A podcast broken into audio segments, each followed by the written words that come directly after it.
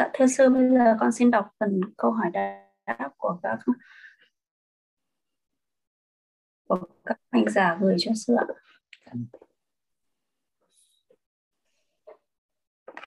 Con câu câu câu thứ tư đó. À, hỏi câu tư trước cái gì? Câu thứ tư trước cái gì? Dạ vâng ạ. Nếu vị à, nếu trước nếu khi trước... chúng ta vị tỳ dạ. kheo có sở hữu điện thoại và trong số uh, dư của tài khoản còn tiền thì khi thọ giới vị ấy có xả số điện thoại đó đi không? Thì uh, thực ra thì uh, nếu mà một cái vị mà thọ tỳ kheo thì uh, theo đúng cái uh, cái luật uh, vị đó sẽ phải xả hết tất cả những cái tài sản uh, nó thuộc về uh, tiền bạc ấy. Thì thì phải xả xả hết. Thì trong đó có những cái tài khoản nó nằm ở trong điện thoại. Uh, vì thực ra cái cái này vì thời Đức Phật thì không có điện thoại nên là Đức Phật không có đề cập vào giới luật nhưng mà nó liên quan đến đến tứ vật dụng. Nếu những cái vị nào mà uh, giữ có cái giới luật kỹ thì vị đó cũng cũng cũng xả cả cái đó đi thì càng tốt. Thì cái giới nó càng trong sạch hơn. Thì đó có thể xả luôn cả cái uh, số điện thoại hoặc là cái tài khoản ở trong cái sim điện thoại đấy đi được thì thì càng tốt. Dạ. Vâng, dạ thưa sư con xin đọc câu hỏi tiếp theo ạ. Vị tỳ kheo có được giữ số tài khoản ngân hàng hoặc các ví điện tử không ạ? Nếu như có giữ và có người chuyển khoản vào tài khoản đó cho vị ấy mà không do vị ấy yêu cầu thì vị đó có phạm giới không ạ? Vị tỳ kheo sẽ không giữ tất cả những cái số một cái số tài khoản nào hết, không có giữ bất cứ một cái thẻ điện tử nào à, mà trong đó để để để có thể uh, có tài khoản hoặc là có ai chuyển vào tài khoản mà khi mà vị đó giữ ờ, một cái thẻ tài khoản thì lúc đấy thì nó phạm vào cái giới uh, giữ tiền rồi. Cho nên là theo nếu như vị đó giữ cái giới đấy thì vị đó cũng không không giữ cả cái thẻ và nếu như có ai chuyển vào đó thì vị đó thì nó vị đó cũng phạm vào cái là có tiếp nhận cái cái cái đó có ờ, có tiếp nhận cái cái tài khoản cái tiền ấy, thì cũng phạm vào cái giới cầm tiền thì vậy cho nên là bị ờ, cái nếu mà giữ cái giới đấy thì bị đó phải bỏ hẳn cả cái cái thẻ đó đi. Ừ. con xin đọc câu hỏi tiếp theo ạ. Vị tỳ kheo thọ nhận vật dụng cúng dường nhưng thí chủ lại giấu thêm tiền vào trong vật dụng mà không tác bạch đến vị tỳ kheo thì vị tỳ kheo đó có phạm giới không ạ? Trong lúc đặt câu hỏi. Ờ, vị vị đó không phạm. Vị đó vì vị đó không biết ở trong cái thứ vật dụng đó có tiền ấy thì đó không biết là không phạm nhưng vị đó biết mà cố tình nhận thì nó mới phạm. Chứ uh, bởi vì thí chủ giấu vị đó không biết thì vị đó không phạm ha. Thì khi vị đó biết rồi thì vị đó phải xả ngay đi chứ vị đó cũng không được đụng vào nữa. Dạ vâng ạ. Dạ con xin đọc câu hỏi tiếp theo của hành giả Metta Parami ạ. Con thành kính đảnh lễ sư ạ. Con xin hỏi cho mẹ con khi mẹ con đang ngồi hành thiền khoảng một giờ thì thấy con mắt ở giữa chán. Con mắt đó rất sắc nét và nhanh. Con xin hỏi đây là hiện tượng gì ạ? Thì uh, cái này nó không phải là con mắt đâu mà đó chỉ là có một cái ờ, do khi chú tâm trên một cái cảnh liên tục thì nó sẽ sinh ra những cái tướng khác nhau tức là nó giống như là sinh ra cái nimitta thì nimitta đấy nó có nhiều hình dáng nhiều màu sắc khác nhau tùy theo cái tưởng của vị đấy. À, nó có thể là nó giống như mặt trăng hoặc là giống như ngôi sao hoặc là giống như một bông hoa hoặc giống như một cái khuôn mặt người hoặc là giống như con mắt thì đấy nó cũng là do cái tưởng sinh ra thôi và tốt nhất đừng có đi theo cái tưởng đó. Đấy là cái ánh sáng nó xuất hiện do cái sự uh, định tâm do cái tâm định tĩnh nó sinh ra. Thì lúc đấy bị đó uh, cái lúc này thì không không nên uh, hình dung ra một không nên đi theo những cái hình ảnh đấy và tiếp tục chú tâm vào hơi thở. Vẫn tiếp tục giữ tâm ở trên cái đề mục thiền. À, thì uh, cái đó cái cái tướng đấy dần dần sẽ tỏa sáng lên. Thì đó chính là cái định tướng mà do so tu tập uh, chánh niệm tốt đã đạt được. Nên là không được nghĩ đó là con mắt nhé nghĩ nó là con mắt là do cái tưởng sinh ra nhé. Dạ vâng ạ. Dạ thưa sư con xin đọc câu hỏi tiếp theo của hành giả Diệu Khánh ạ.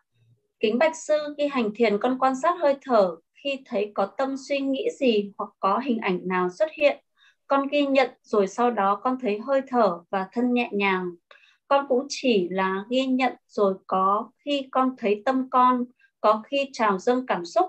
Cảm xúc này là cảm xúc về niềm tin con đã được nương tựa vào nơi tam bảo. Đó có phải là hỉ không thưa sư? Và gần đây con thấy có hiện tượng lạc nhưng mà cái lạc này nó khó nói mặc dù con đã không còn ham muốn lâu rồi mà nó cứ xuất hiện mà lại lâu không thấy nó diệt đi. Nhiều khi con không dám ngồi thiền nữa con tính là sẽ đi kinh hành. Sư chỉ dạy cho con phải làm sao ạ? Con kính xin tri ân sư. Um, khi mà thực hành thiền nếu như uh, đang thực hành uh, thiền định khi mà đang thực hành thiền định mà có những cái uh, tâm nó xuất hiện và có những cái uh, suy nghĩ những cái tư tưởng khác nó xuất hiện thì uh, phất nờ nó đi. Tức là không nên ghi nhận nó uh, ghi nhận nó với cái tính chất uh, đó là lại phân tích nó hay là hướng tâm vào nó thì sẽ là sai. Còn nếu như lúc đấy mà nằm nơ nó đi và tiếp tục ghi nhận cái đề mục thiền của mình thì mới đúng. Nếu mà ghi nhận những cái tâm nó sinh lên thì cứ hết sinh cái tâm bền sinh cái tâm nó khác nó sinh lên uh, khi nào mà sau này phân uh, tích ờ, tuệ chi tâm mình uh, phân biệt danh pháp ấy thì lúc đấy mới mới mới phân biệt tâm. Còn ở cái giai đoạn mà đang sơ cơ thực hành thiền định thì không có ghi nhận tâm không có ghi nhận những cái vọng tưởng đó. Mà nên nằm nơ nó đi và tiếp tục chú tâm vào cái pháp thiền của mình.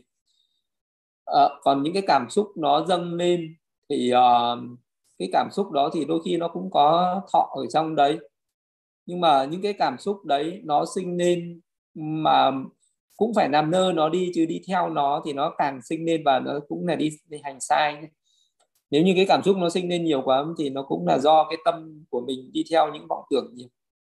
À, và cũng uh, cái tâm mà tốt nhất trong cái lúc hành thiền đó là tâm xả tâm thản nhiên. Còn nếu như mình còn để cho cảm xúc nó sinh lên là do cái vọng tưởng của mình cũng hơi nhiều cần phải uh, có cái tâm thản nhiên cao hơn cái tâm buông xả cao và cái tâm chánh niệm tốt hơn nữa. Thì để cho những cảm xúc này nó không có nấn áp cái chánh niệm được. Còn uh, cái tâm hỷ tâm nạc nó sẽ sinh lên trong cái lúc mình hành thiền. Ngay lúc mới hành thiền đôi khi nó cũng có hỉ có nạc nhưng mà cũng không được đi theo nó cũng không được để ý không phân tích à, không ghi nhận nó không ghi nhận hỉ không ghi nhận nạc này.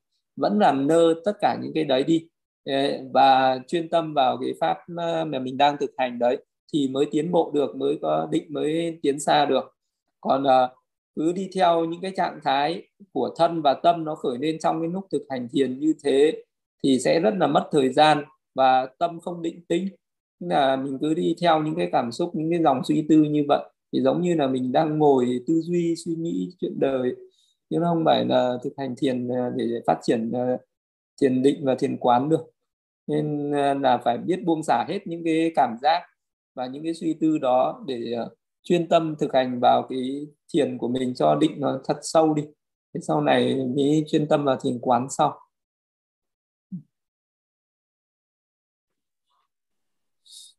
Dạ, con xin đọc câu hỏi của hành giả Bùi Đức Minh ạ.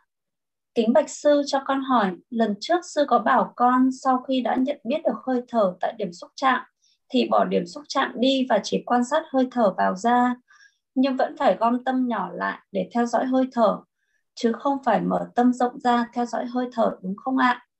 Vì khi bỏ điểm xúc chạm thì con lại có xu hướng quan sát hơi thở trong một vùng rộng sau khi bỏ điểm xúc chạm thì tâm con theo dõi hơi thở đã tỉnh giác và nhẹ nhàng hơn nhiều.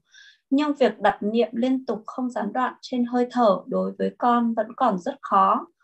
Con xin hỏi chập chờn, con theo dõi chập chờn lúc tốt nhất được gần hơn một tiếng thôi ạ. Lúc này chắc phải tăng thời gian ngồi thiền lên đúng không ạ? Hiện tại hàng ngày con chỉ ngồi được hai thời, mỗi thời gần một tiếng, một tiếng chắc là ít quá con có thấy sư nói mỗi thời phải ngồi trên hai tiếng con xin cảm ơn sư ạ ờ, cái điểm xúc chạm thì ờ, với cái người mà mới thực hành ờ, thì uh, cũng uh, nó chỉ quan trọng ở cái lúc đầu thôi. Nhưng khi mà mình, uh, mình hướng tâm lên điểm xúc chạm thì mình thấy hơi thở vào ra. Uh, mình uh, nhận biết cái hơi thở vào ra đấy chứ uh, mình không mình không chú tâm vào điểm xúc chạm liên tục. Nhưng mà thỉnh thoảng vẫn hướng về cái điểm xúc chạm đấy để uh, luôn duy trì cái tâm nó đứng vị, vị trí của nó.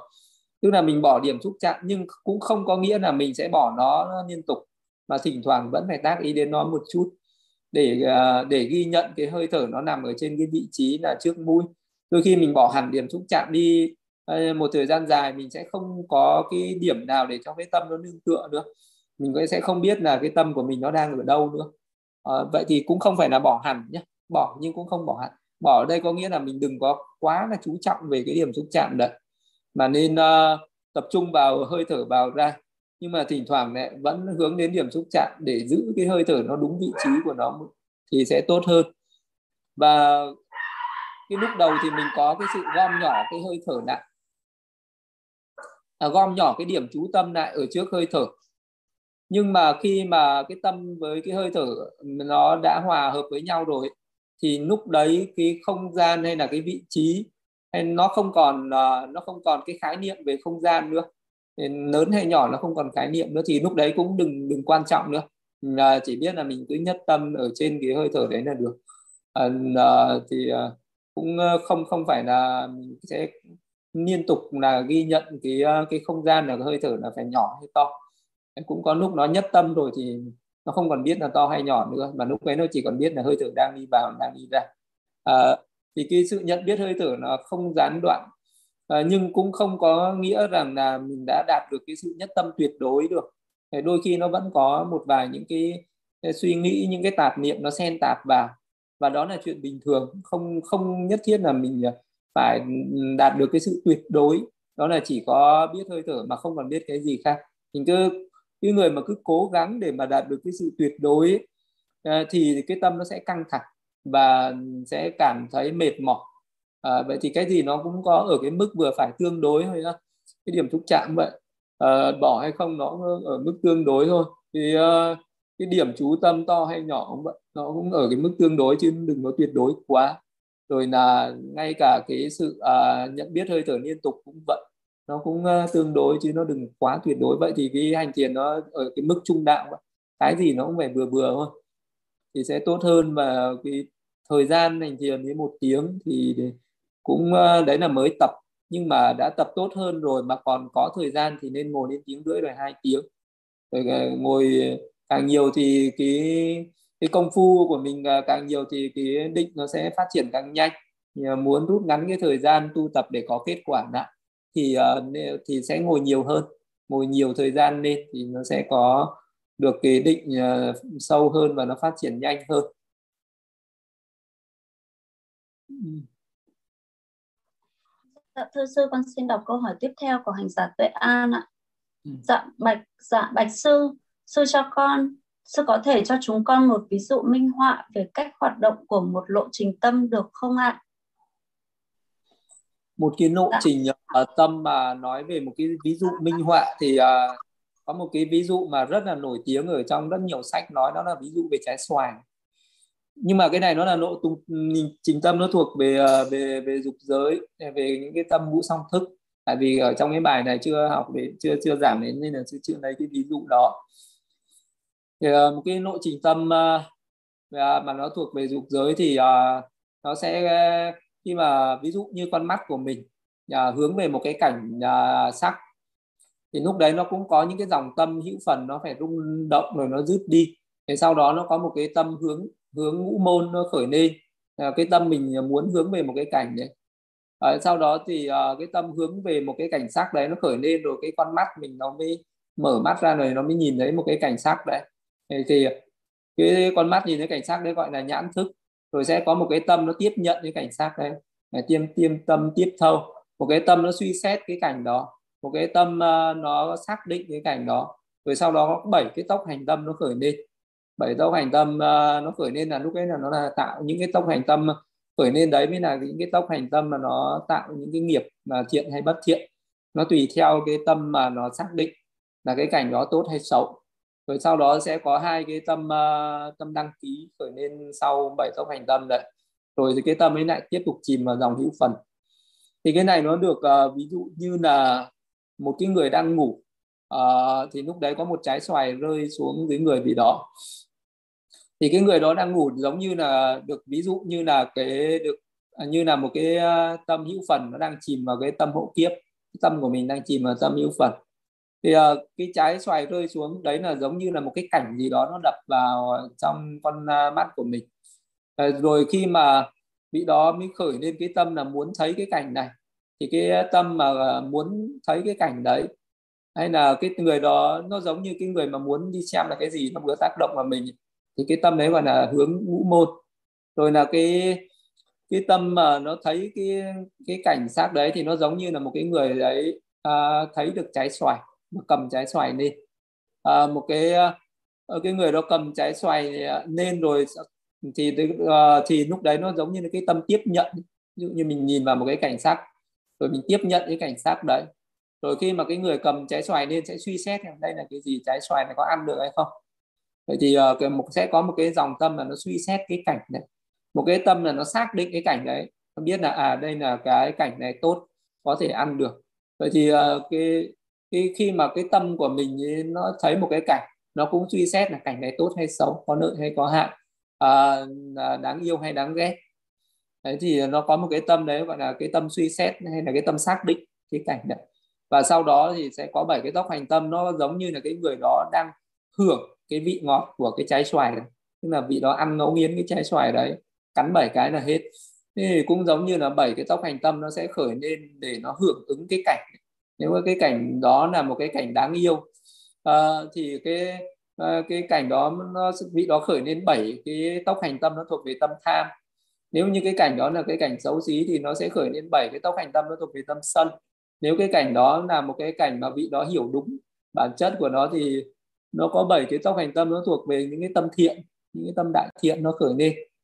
Đấy là vị đó sẽ hưởng ứng cái cảnh đó là những cái tóc hành tâm nó khởi lên như vậy. Để sau đó thì uh, uh, vị đó khi mà ăn xong trái xoài thì vị đó sẽ uh, niếm môi để để thưởng thức nốt những cái vị ngọt nó còn dính lại hai lần nữa. Thì đấy nó cũng giống như là nó sẽ có hai cái tâm uh, tâm đăng ký là hay còn gọi là cái tâm nó mót cái cảnh đó nó khởi lên tiếp theo. À, rồi khi ăn xong cái xoài đó vị đó lại tiếp tục nằm ngủ. Thì ờ, cũng giống như là cái dòng tâm đấy khi mà nó khởi lên bảy cái tốc hành tâm hai cái tâm đăng ký rồi nó lại chìm vào dòng hữu phần. Thì đấy là một cái ví dụ minh họa cho một cái lộ trình tâm nó nó được khởi lên theo một cái trình tự như vậy. Dạ, con xin đọc câu tiếp theo vẫn của hành giả Tuệ An ạ. Dạ. Con bạch sư bốn uẩn thọ tưởng hành thức trong ngũ uẩn tương ứng như thế nào với khái niệm tâm và tâm sở ạ? Bốn uẩn thọ tưởng hành thức. À, thì à, cái à, trong cái tâm à, thì à, một cái nộ tâm thì nó chỉ có một tâm và sau đó nó có ví dụ như là một cái nộ tâm của sơ thiền nó có một cái tâm thức và nó có 34 33 cái tâm sở. Thì 33 cái tâm sở đấy cái ờ, nó chỉ có một cái tâm thọ. Uh, thì đấy nó thuộc về thọ uẩn. Cái thọ đấy nó có thể là thọ hỉ uh, ờ, hay là thọ nạc hoặc là thọ xả. Nó tùy theo cái tầng thiền ấy. nếu ở sơ thiền thì nó là thọ hỉ thì cái thọ đấy nó thuộc về thọ uẩn. Cái tưởng ở đây là nó ghi nhớ cái cái cái tướng đấy, cái cái pháp thiền đó. Hay là ghi nhớ cái tự tướng của cái tầng thiền đó. Thì cái đấy là tưởng uẩn. Cái hành ở đây là cái tâm sở tư tư có nghĩa là nó đốc thúc và đối tượng mà tư ở đây nó cũng là tạo nghiệp. À, cái cái cái cái hành à, ờ, hành ờ, hành uẩn là như thế. Thì à, thì hành uẩn này nó sẽ bao gồm tất cả ngoài cái tâm sở tư ra mà tất cả các cái tâm còn lại nó cũng nằm ở trong cái hành uẩn này. Ví dụ như là xúc à, cái tâm mà nó tiếp xúc cảnh ấy nó cũng thuộc về hành uẩn. Rồi tư rồi là cái tâm uh, nhất hành mạng quyền tác ý tầm tứ thắng giả và tất cả 19 20 cái tâm tịnh hảo tất cả những cái tâm tịnh hảo ờ, kèm theo ấy, nó cũng đều là hành uẩn hết. Vậy thì uh, nó có bốn uẩn đó là uh, thức uẩn là cái tâm uh, thức nhận biết cái cảnh đấy. Thọ thì nó chỉ có một tâm uh, sở tưởng nó chỉ có một tâm sở tưởng. Còn hành là tất cả các tâm sở còn lại nó đều được gom vào hành uẩn hết. Nên đấy được gọi là ngũ uẩn. Uh, đấy là là nó chỉ có một một cái nội tâm thì nó chỉ có một tâm. Ví dụ như là ý môn ứng tâm thì nó có một tâm và 11 tâm sở. Thì trong đó nó cũng có cả đầy đủ các thọ tưởng hành à, thức ờ, chuẩn bị cận hành thuận thứ chuyển tộc an chỉ. Vậy thì nó cũng có một cái tâm ờ, thức nhận biết cảnh. Và sau đó là 30 ba cái tâm sở thì nó cũng có một cái thọ một cái tưởng à, một cái thức. Rồi thì còn lại tất cả các tâm khác đều là hành hành uẩn hết thì đấy gọi là bốn cái uẩn vô sắc. Dạ, còn, uh, còn một ý là còn một ý. Là dạ, làm thế nào? Ờ. thưa sư con xin đọc câu ý tiếp theo vẫn của hành giả tuệ an ạ. Ừ. là con xem bạch sư làm sao để phân tích được tâm hữu phần tâm tục sinh ạ? Tại vì cái tâm này là đến cái giai đoạn là mà thực hành à, thiền à, thiền à, thực hành đến quán về nhân duyên thì sẽ phân tích cái tâm tục sinh, tâm hữu phần và tâm tử này. Tức là có ba cái tâm mà nó nằm ngoài ở trong tiến trình. Thì cái người mới sơ cơ thực hành thiền thì sẽ chưa phân tích những cái tâm này ngay mà. Tại vì sư giảng theo một cái người có pháp hành, tức là giảng cho một cái thiền sinh có thực hành thiền ờ, ờ, không theo những cái ờ, nội trình như ở trên lý thuyết nên là chưa chưa nói đến cái tâm tục sinh tâm hữu phần tâm tử. Thì uh, để mà phân uh, tích à, ba cái tâm này thì sau khi vị đó phân tích xong cả về danh và sắc vị đó với quán về duyên khởi. Vị đó quán duyên khởi thì vị đó sẽ phân tích uh, ra một cái um, cái, uh, cái cái dòng phiền não luôn. Tức là ví dụ như khi đó vị đó đảnh lễ Đức Phật thì trong cái lúc đảnh lễ Đức Phật thì nó sẽ có cái hành động lễ Phật là một cái tâm đại thiện có 34 tâm à, và nó để lại một cái nghiệp à, hữu của cái hành động đó và vây quanh cái nghiệp hữu đó là vô, vô minh tham ái chấp thủ hành nghiệp. Nếu như vị đó có cái ước nguyện là được sinh về cõi trời hay sinh trở lại làm người chẳng hạn thì uh, cái ước nguyện sinh về uh, cõi thiên giới hay sinh lại làm người đấy thì nó sẽ có cái vô minh là tưởng rằng là cõi nhân gian và thiên giới là có thật nó là cái ảo tưởng. À, có cái tham ái có cái chấp thủ thì đó là những cái nội tâm tham tà kiến có cái hành động lễ phật và để lại một cái nghiệp lực vị đó tái sinh. À, thì đấy được gọi là phiền não luôn. Thì vị đó phải đương vào cái danh sắc trái tim ý. À, vị đó sẽ đi ngược về quá khứ dần dần dần dần đương vào cái vừa phân biệt danh sắc vừa đi ngược lại quá khứ hôm qua quá khứ ờ, một tuần trước một tháng một năm trước hai năm 10 năm 20 năm trước rồi dần dần vị đó mới đi về cái thời điểm vị đó mới bắt đầu đầu thai thì lúc đấy nó mới có tâm tục sinh. Thì lúc đấy vị đó mới phân biệt được cái tâm tục sinh này. Thì cái tâm tục sinh này à, thì à, nó có cái cảnh là cái nghiệp cận tử ở kiếp trước. À, thì nó chỉ sinh lên một sát na và sau đó nó sẽ chìm vào nó dòng hữu phần. Thì cái từ cái sát na sau cái sát na tục sinh này đi thì cũng cái tâm đấy trở thành tâm hữu phần. À, cũng cái tâm tục sinh đấy thì cái cái sát na đầu tiên thì được gọi là tục sinh từ những sát na sau mà đi được gọi là tâm hữu phần và nó kéo dài cho đến tận khi vị đói hết cái kiếp sống này. Thì uh, cái thời điểm chấm dứt của cái tâm đấy thì được gọi là tâm tử. À, vậy thì uh, ba cái tâm này nó là một mình chia nó ra uh, ba cái tâm này nó cùng có một cái đối tượng đó là nghiệp cận tử ở kiếp trước. À, và nó cùng à, ở trong cái nội ý môn. Vậy thì đầu lúc bắt đầu à, tái sinh thì gọi là tâm tục sinh và uh, ờ, suốt cái kiếp sống đấy cứ lúc nào những cái nội tâm ở ở trên uh, các cái nội tâm khác nó không sinh khởi tức là sáu căn mắt tai mũi lưỡi thân ý khác các cái nội tâm về uh, khác nó không sinh thì uh, nó sẽ chìm vào cái dòng hữu phần này. Thì lúc đấy cái tâm uh, tâm hữu phần này nó cứ sinh diệt liên tục. Và trước khi mà một cái nội tâm nào khởi lên thì cái dòng hữu phần này nó cũng sẽ gián đoạn.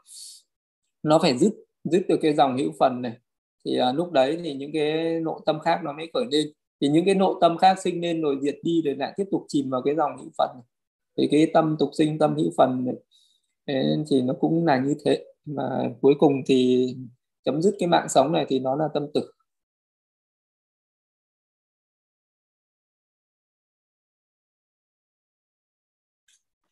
Dạ thưa sư con xin đọc câu hỏi tiếp theo của hành giả Tuệ An ạ. Dạ con bạch sư, sư có thể giải thích cho chúng con bài kinh pháp cú sau dưới góc độ pháp chân đế tức phân tích danh pháp được không ạ? Ý dẫn đầu các pháp, ý làm chủ, ý tạo. Nếu với ý ô nhiễm, nói lên hai hành động, khổ não bước theo sau như xe chân vật kéo. Nó thì uh, ý ở đây là uh, tức là cái cái cái tâm ý của mình ấy thì uh, thực ra cái tâm nhiễm ô hay là cái tâm thanh tịnh nó là do ý vậy thì uh, cũng là một cái tâm mà nó nhận biết cái cảnh trần ấy. Thì với một cái cái ý ở đây nó là cái tác ý. Nếu như mà mình tác ý đúng, hay gọi là như lý tác ý, thì nó sẽ sinh lên những cái tâm thanh tịnh. Nếu như mà cái cái ý đấy mà là phi như lý tác ý, tức là mình tác ý sai, hay là mình có cái sự hiểu biết sai, cái sự hiểu biết sai thì dẫn đến cái sự tác ý sai, cái sự hiểu biết đúng thì dẫn đến cái tác ý đúng. Cái tác ý sai thì sẽ sinh lên những cái tâm bất thiện dụ như là cũng là một cái con mắt nó thấy một cái cảnh sắc hay là tai nghe âm thanh lưỡi ngửi mùi hương mũi ngửi ngửi hương lưỡi nếm vị hay thân xúc chạm. Nhưng mà cái tâm của mình nó tác ý nó tác ý với cái cảnh đấy uh, là theo một cái phi như lý tác ý hay là tác ý sai. Uh, vì đó nó thấy những cái cảnh đấy là đẹp quá thì đấy là tác ý sai vì tất cả các pháp nó là bất tịnh. Không có cái gì là đẹp hết hay là bị đó tác ý là cái này là thường. À, thì đấy là tác ý sai vì tất cả các cái pháp nó hữu vi thì nó là vô thường. Sự thật của nó là vô thường không có cái gì là chân thường. À, tất cả mọi thứ là khổ nhưng mà vị đó lại tác ý là mọi thứ là cái sự ăn nè thì tất cả những cái tác ý sai đấy nó sinh ra cái tà kiến thì nó tạo ra những cái tâm bất thiện. À, vậy đó thì những cái tâm đấy được gọi là ô nhiễm.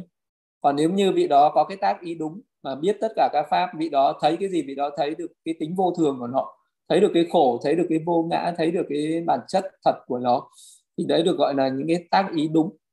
Ờ, thì ờ, những cái tác ý đúng đấy thì nó sẽ ờ, sinh khởi lên những cái tâm thiện. Thì những cái tâm thiện đó được gọi là những cái tâm thanh tịnh. Thế thì thì cái ý ở đây nó là cái sự tác ý tác ý đúng hay tác ý sai. Tâm ô nhiễm hay là cái tâm thanh tịnh là do cái sự hiểu biết do cái sự tác ý đúng à, vì vì những cái ờ, tâm ờ, đó nó khởi lên thì nó để lại cái nghiệp. Cái tâm thiện nó khởi lên nó để lại thiện nghiệp tâm bất thiện khởi lên để lại bất thiện.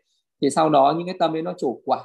Cái tâm thiện thì nó có những cái quả báo an vui hạnh phúc. Còn cái tâm bất thiện nó khởi lên thì sau đó nó sẽ cho những cái quả báo là khổ đau và bất hạnh. Thế cho nên là khổ não bước theo sau như xe chân bật kéo.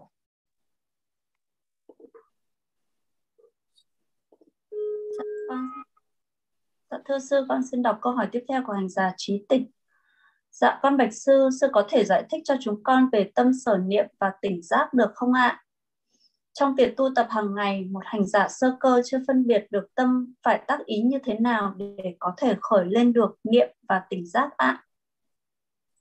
Niệm là uh, ghi nhớ ở cái thời điểm hiện tại, ừ, tức là mình nhận biết uh, những cái gì nó đang sinh lên trong hiện tại. Ví dụ như người uh, à, thực hành uh, thiền hơi thở. Thì uh, mình uh, ghi nhận cái hơi thở đi vào, mình nhận biết cái hơi thở đi ra. À, nhận biết cái hơi thở đi vào nhận biết hơi thở đi ra đấy đấy là niệm. Hay là có những người gọi là niệm các cái oai nghi đi đứng nằm ngồi mình biết mình đang đi đang đứng nằm ngồi. Thì cái sự nhận biết uh, tất cả những cái hoạt động ở hiện tại đó thì đấy là niệm. Còn uh, tỉnh giác ở đây là cái uh, cái cái cái tâm mà nó cũng giống như là cái tuệ thì nó có cái sự tỉnh giác. Như như là tỉnh giác ở đây là cái tâm mà nó không hôn trầm thị miên à, ờ, cái mà nó thấy rõ đối tượng.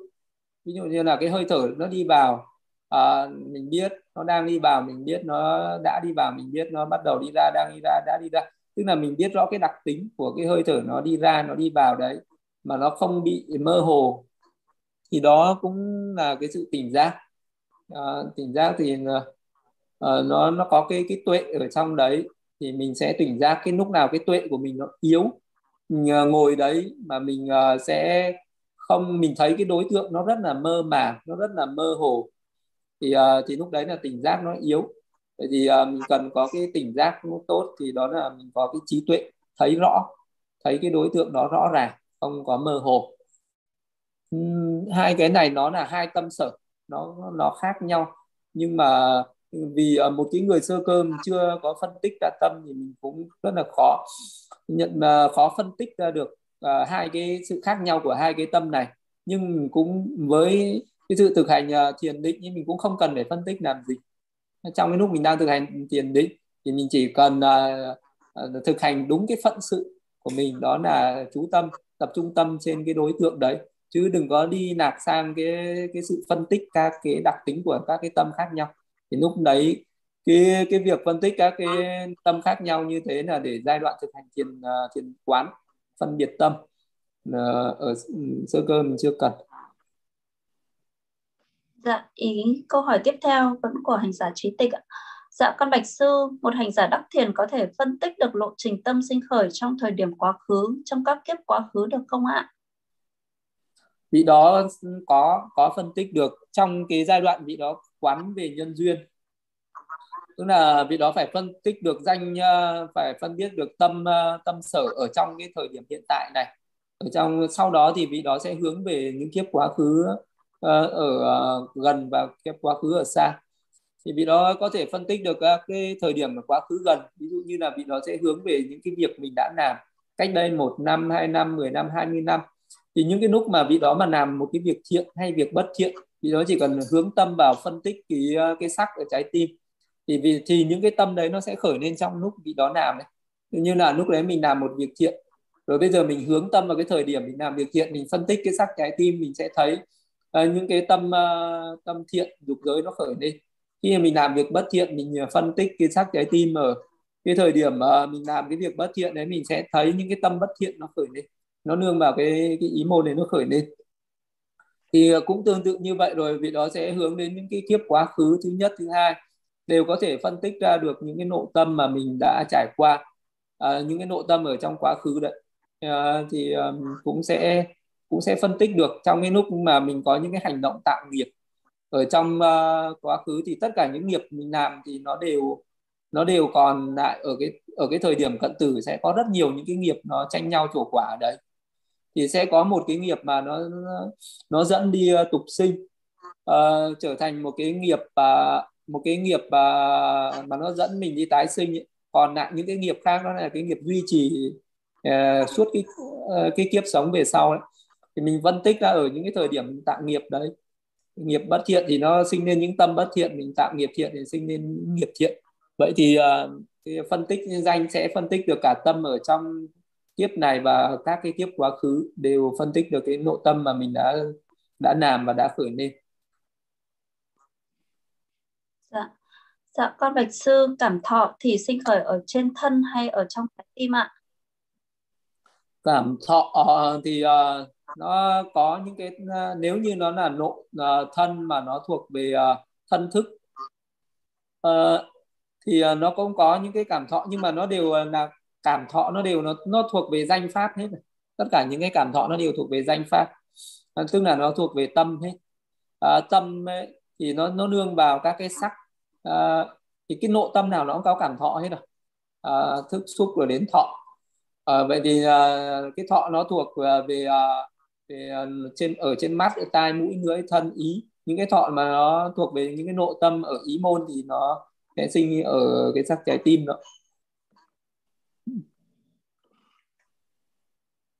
Dạ thưa sư, con xin đọc câu hỏi tiếp theo của hành giả tĩnh ạ. Dạ con bạch sư, phân tích thiền chi có phải là một dạng phân tích tâm không ạ? Đúng, uh, phân tích thiền chi cũng là cũng là danh chân đế rồi đấy. Uh, như một người mà bắt đầu uh, phân biệt năm chi thiền tầm tứ hỷ nạp nhất tâm thì uh, vị đó thấy năm chi thiền đó là cái kinh nghiệm đầu tiên của cái phân biệt tâm. Năm thiền chi đấy cũng là năm tâm sở.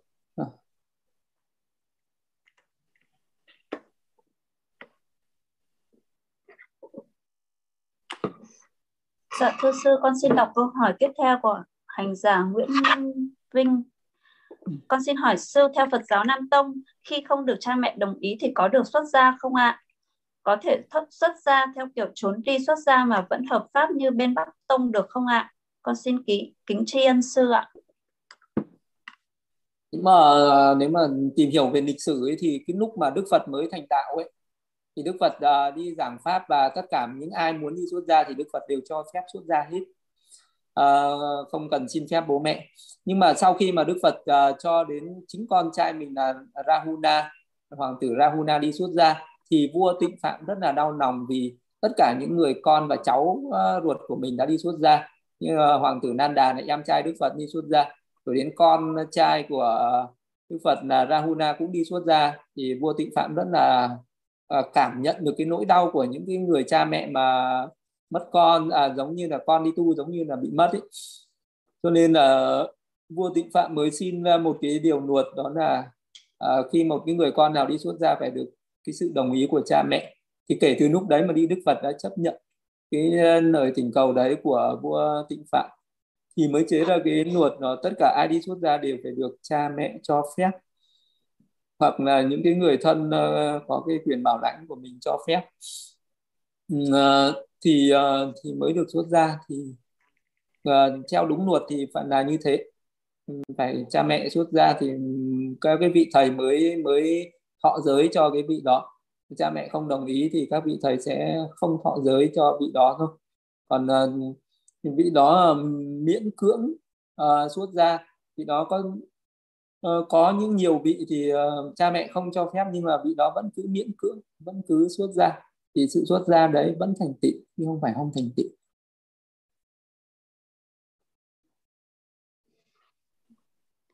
Dạ, thưa sư, con xin đọc câu hỏi tiếp theo của hành giả Nguyễn Minh Vinh ạ. Ừ. Con xin hỏi là xuất gia giao duyên thì cũng là xuất gia thực sự, chỉ khác xuất gia hẳn là thời gian xuất gia ngắn hạn. Vậy xuất gia giao duyên có cần thiết phải xin phép cha mẹ không ạ? cũng ờ, cũng phải làm tất cả những xuất gia gieo duyên cũng cũng phải ờ, cũng có cũng có cái sự đồng ý của cha mẹ cũng giống như là xuất gia thật chẳng qua là cái thời gian xuất gia ngắn hơn thôi cũng đầy đủ hết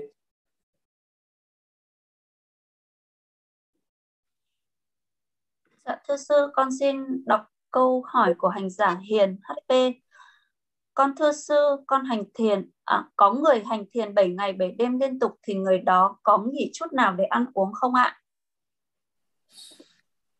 Mà đây là nói về một cái người nhập định liên tục 7 ngày 7 đêm thì cái vị đó sẽ không ngừng nghỉ một chút nào và không cần ăn uống. Thì, uh, có những vị bị nhập vào thiền diệt uh, ờ, mà 7 ngày 7 đêm hay là một cái tầng thiền chứng nào đấy, tầng thiền quả nào đấy 7 ngày 7 đêm thì không ăn uống thì mới được tính là cái sự nhập mà định liên tục 7 ngày 7 đêm. Còn những người mới tập thiền thì uh, thì không có tính. Không có tính. Mới tập thiền thì cứ tập một hai hoặc ba tiếng rồi giải nào rồi sau đó lại tập tiếp. Đến giờ ăn vẫn ăn rồi ngủ vẫn ngủ thì những cái, cái đấy thì không có tính gọi là liên tục 7 ngày 7 đêm. 7 ngày 7 đêm là nhập thiền liên tục đấy. Uh, không ăn không uống thì à, nhập thiền liên tục không gián đoạn đấy.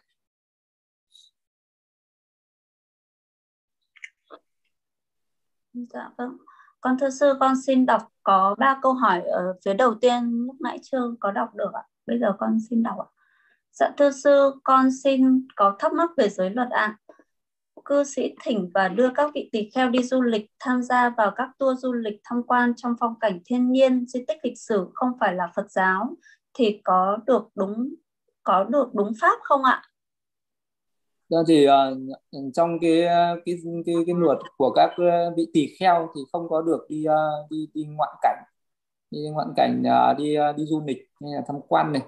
Nhưng mà cái điều đó cũng không có nghĩa là vị đó uh, không được đi tản bộ không uh, đi giống như là có những vị uh, căng thẳng ấy. Do pháp học hay pháp hành vị đó căng thẳng đôi khi vị đó cũng cần phải đi bộ uh, để ngắm những cái cảnh thiên nhiên uh, để cho nó thư giãn cái tâm đi còn cái ờ, những cái từ như là đi du lịch tham quan thì nó chỉ là cái chế định thôi. Đôi khi mà như một cái người mình ờ, đi ở trong cái vườn cây mình ngắm những cái phong cảnh đất trời thì nó không có phạm giới.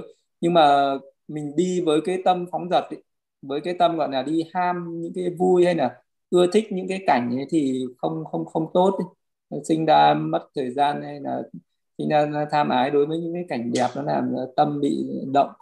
Hay là đi du lịch nhiều ngày tham quan uh, đây đó mà nó không có nội nạt. À, thì nó sẽ mất thời gian của những người nào nhất là những người bị tỳ kheo phải có phận sự là pháp học pháp hành. À, và nhiều những cái phận tự tỳ kheo nó sẽ bị sao nhãng à, ờ, thì chỉ có cái đó cũng ờ, nên xem xét từng vấn đề. Cái này mình không thể nói cố định một cái là được hay không được. Dạ vâng ạ. Dân thưa sư con xin đọc câu thứ hai của hành giả Lê Minh ạ. Vị tỳ kheo có được lưu trú qua đêm ở các nhà nghỉ khách sạn không ạ?